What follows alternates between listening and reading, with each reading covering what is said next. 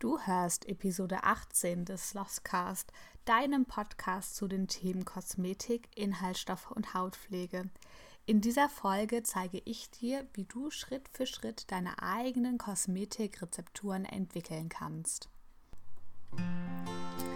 Hallo und herzlich willkommen beim Slothcast, dem Podcast für alle, die endlich Inhaltsstoffe verstehen möchten und alle, die zu Experten für ihre Haut werden möchten. Mein Name ist Maike, ich bin Expertin für Inhaltsstoffe und Hautpflege und in diesem Podcast zeige ich dir meine besten Tipps und Tricks zum Thema Hautpflege, Inhaltsstoffe und Kosmetik selber machen.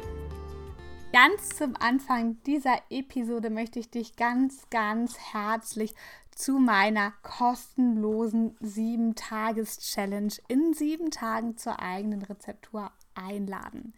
In sieben Tagen nehme ich dich an meine Hand und zeige dir, wie du mit sieben Schritten deine eigene Kosmetikrezeptur entwickelst. Das Ganze startet am 15.03. Und am 21.03. gibt es ein Live-Webinar, in dem wir uns anschauen, wie du deine Rezeptur überprüfen und anpassen kannst und wie du auch weitere Schritte gehen kannst, um eben deine Rezeptur noch mehr oder noch besser zu machen. Und melde dich gerne an. Den Link zur Challenge findest du in der Infobox oder in, der, in den Show Notes. Und ähm, alle Informationen findest du auch da nochmal zusammengefasst. Und ich würde mich sehr freuen, wenn du bei der kostenlosen 7-Tages-Challenge dabei bist. Aber fangen wir an. Und ich möchte dir einmal das Grundprinzip vorstellen, wie du in mehreren Schritten eben deine eigene Rezeptur entwickeln kannst. Ganz am Anfang steht natürlich deine Idee. Für welchen Hauttypen möchtest du ein Produkt machen? Was möchtest du überhaupt für ein Produkt machen? Ein Shampoo, eine Gesichtscreme, eine Bodylotion? Und welche Wirkung soll das Produkt haben? Hast du vielleicht eine sehr, sehr trockene Haut, die Feuchtigkeit braucht? Oder brauchst du eher eine reichhaltigere Pflege? Damit deine Rezeptur gut werden kann, musst du dir darüber im Vorfeld wirklich viele Gedanken machen. Überleg dir, was braucht die Hautpartie, die du pflegen möchtest und wie kannst du das in deine Rezeptur einbauen. Und dann geht es schon weiter. Im zweiten Schritt überlegst du dir die Wirkstoffe. Denn deine Wirkstoffe sollten unter anderem zum Produkt passen, also zur Produktart. Wenn du jetzt ein nur wasserhaltiges Produkt machst, brauchst du natürlich auch Wirkstoffe, die im Wasser löslich sind und aber auch zu dem Hauttypen, für die das Produkt eben bestimmt sind. Hier ist es auch ganz, ganz wichtig, dass du dir intensive Gedanken über Inhaltsstoffe generell machst und über Wirkstoffe, dass du die Klassen an Wirkstoffen kennst und dir überlegst, was brauche ich jetzt und wie dosiere ich diese Wirkstoffe. Weiter geht es mit der Überlegung, ob du Duft- und Farbstoffe in deinem Produkt einsetzen möchtest. Wenn ja, überlege dir bitte erstmal, dass Duftstoffe generell auch immer Allergene enthalten können. Schau, dass du da also keine Probleme mit hast und dann überlege dir die Dosierung, schau dir das an beim Hersteller, wie kann dieser Duftstoff dosiert werden. Und manchmal gibt es auch Infos, für welche Produktarten der geeignet ist. Und genauso gehst du auch mit Farbstoffen um. Und bevor wir jetzt die komplette Rezeptur weiterentwickeln, geht es natürlich darum, dass du dir Gedanken machst, was ist der Rest des Produktes. Dabei können dir sogenannte Rahmenrezepturen helfen. Das heißt, du hast wie eine Art Blaupause für eine Rezeptur, wo drin steht maximal so und so viel Prozent von dem und dem, kannst du verwenden in deinem Produkt. Es gibt manche Rahmenrezepturen, die gut sind im Internet. Und die kannst du dir dann zum Beispiel zur Hilfe nehmen. In meinem Online-Kurs gibt es eine ganze Lektion zum Thema Rahmenrezepturen und wie man die anpassen kann aber du wirst auch im Internet fündig. Und mit Hilfe dieser Rahmenrezepturen kannst du dann eben deine Rezeptur weiterentwickeln. Wie hoch soll die Fettphase sein, wenn du eine Emulsion beispielsweise machst? Wie hoch die Wasserphase? Was soll da genau drin sein? Und dann weißt du grob, wie deine ganze Rezeptur ausschauen soll und du überlegst dir dann, braucht mein Produkt eine Konservierung? Ja oder nein? Die Antwort ist meistens ganz leicht, denn wenn dein Produkt ein Produkt ist, das nicht als mikrobiologisch risikoarm gilt, dann muss es konserviert werden. Das ist meistens der Fall, wenn das Produkt zum Beispiel Wasser enthält.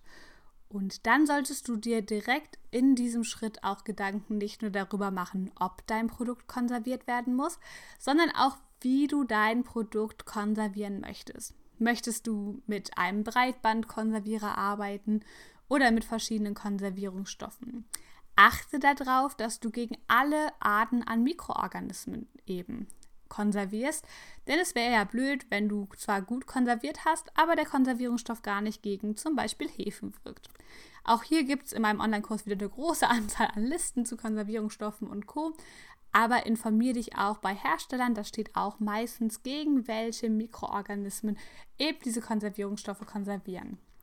Wichtig beim Thema Konservierung ist, dass du bei Lieferanten ganz oft Höchstkonzentrationen bekommst. An die solltest du dich in jedem Fall halten. Konserviere also auf gar keinen Fall mit mehr und schau danach, ob deine Rohstoffe auch konserviert sind, denn da gibt es einen additiven Effekt und du hast immer mehr Konservierungsmittel drin.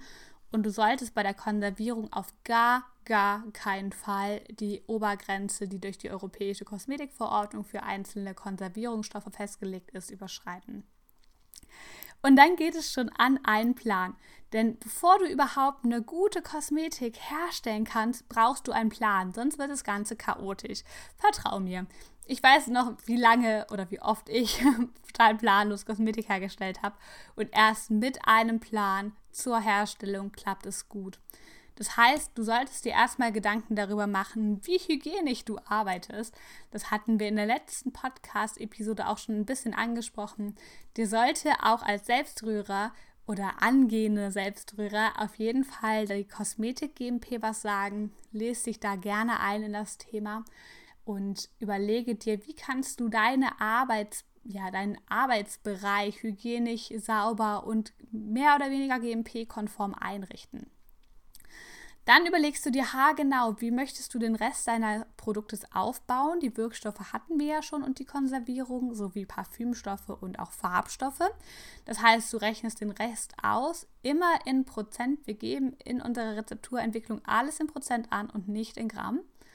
Und hier kannst du dir, wie gesagt, Rahmenrezepturen zur Hilfe nehmen. Und dann schreibst du dir auf, Schritt für Schritt, was machst du.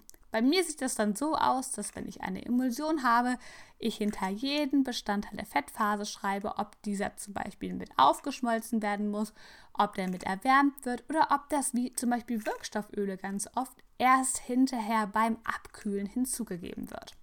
Das gleiche auch bei der Wasserphase, also wie wird welcher Wirkstoff verarbeitet, wie wird was verarbeitet, möchte ich nur Wasser, möchte ich Wasser und ein Hydrolat nehmen und ich schreibe mir zum Beispiel Sachen auf, wie beim Wasser abgekochtes, destilliertes Wasser. Und dann schreibe ich mir einen Plan, dass ich wirklich sage, mein erster Schritt ist, ich wiege das und das in ein Glas ab, das und das in das nächste Glas. Und dahinter schreibe ich mir dann bei der Herstellung immer auf, wie viel ich ganz exakt abgewogen habe. Denn ganz oft kommt es ja vor, dass wir in der Rezeptur sagen, okay, so ein Gramm und dann hat man vielleicht 0,99 oder 1,02 oder so. Und da schreibe ich mir tatsächlich deswegen immer auf, wie viel Gramm ich wirklich abgewogen habe. Und dann geht es, bevor du das Ganze herstellst, daran, dass du dir überlegst, wie du dein Produkt hinterher eigentlich verpacken möchtest. Es gibt ja verschiedene Möglichkeiten zur Verpackung. Es gibt Tiegel, es gibt Erlespender, es gibt Pumpspender, Zerstäuber und Co. Und die Grundgedanken fangen erstmal da an, was möchtest du für eine Verpackung haben und auch aus welchem Material soll die Verpackung sein. Glas ist nämlich gar nicht, wie alle komischerweise denken, immer unbedingt nachhaltiger als Plastik. Denn wenn wir Glas nur einmal benutzen, dann wird es ja eben recycelt, indem es aufgeschmolzen wird. Und dafür brauchen wir jede Menge Energie. Und das ist natürlich CO2-mäßig und auch von der Wärmeeffizienz nicht so geil. Für Plastik braucht man viel, viel weniger Energie. Das heißt, ich sage immer für mich, dass ich Glas nur benutze, wenn ich das nochmal benutze und dann einfach zum Beispiel auskoche und desinfiziere und dann beispielsweise nur den Deckel von einem Tiegel oder die Pumpe bei einem Pumpspender eben wechseln muss. Und dann geht es daran, dass du dir einmal alles, ja, was du dir aufgeschrieben hast, anschaust, überlege, ob das Sinn macht und prüfe deine Rezeptur. Ähm, Zusammenhang mit Rahmenrezepturen, guck dir die Konzentration an, machen die Sinn, kommst du auf 100% hinterher, sind die Konzentrationen so, dass sie als sicher bewertet wurden, da hatten wir auch in der letzten Folge drüber geredet, das kannst du zum Beispiel mit der Europäischen Kosmetikverordnung oder dem Cosmetic Ingredient Review machen oder auch mit dem COSING. Und berechne dann auch gerne nochmal neue Konzentrationen, wenn dir da doch was auffällt. Und dann geht es eben endlich ans Rühren. Aber wie gesagt, beginnt eine wirklich, wirklich gut durchdachte Rezeptur viel, viel früher, nämlich bei dem wirklichen Kennen von Inhaltsstoffen, dem Verstehen von Inhaltsstoffen. Und das lernst du in der Challenge ein bisschen. Ich nehme dich an die Hand und zeige dir eben, wie das geht. Und jetzt würde ich sagen, ran geht's an deine eigene Rezeptur und gerne kannst du die Episode auch mit deinen Freunden teilen oder auch mich verlinken, wenn du deine Rezeptur erstellst. Ich freue mich da immer und wünsche dir jetzt noch einen wunder, wundervollen Tag. Du hast Lust, endlich deine eigenen Rezepturen zu entwickeln oder möchtest noch mal neue Einblicke in das Entwickeln von Rezepturen bekommen? Dann lade ich dich ganz herzlich zu meiner kostenlosen 7-Tages-Challenge in 7 Tagen zur eigenen Rezeptur ein. Alle Informationen findest du in den Show Notes oder auch auf meinen Social Media Kanälen und meiner Webseite. Und ich würde mich sehr freuen, wenn du ab dem 15.03. dabei bist und gemeinsam mit mir in sieben Tagen deine erste, zweite oder dritte eigene Rezeptur entwickelst.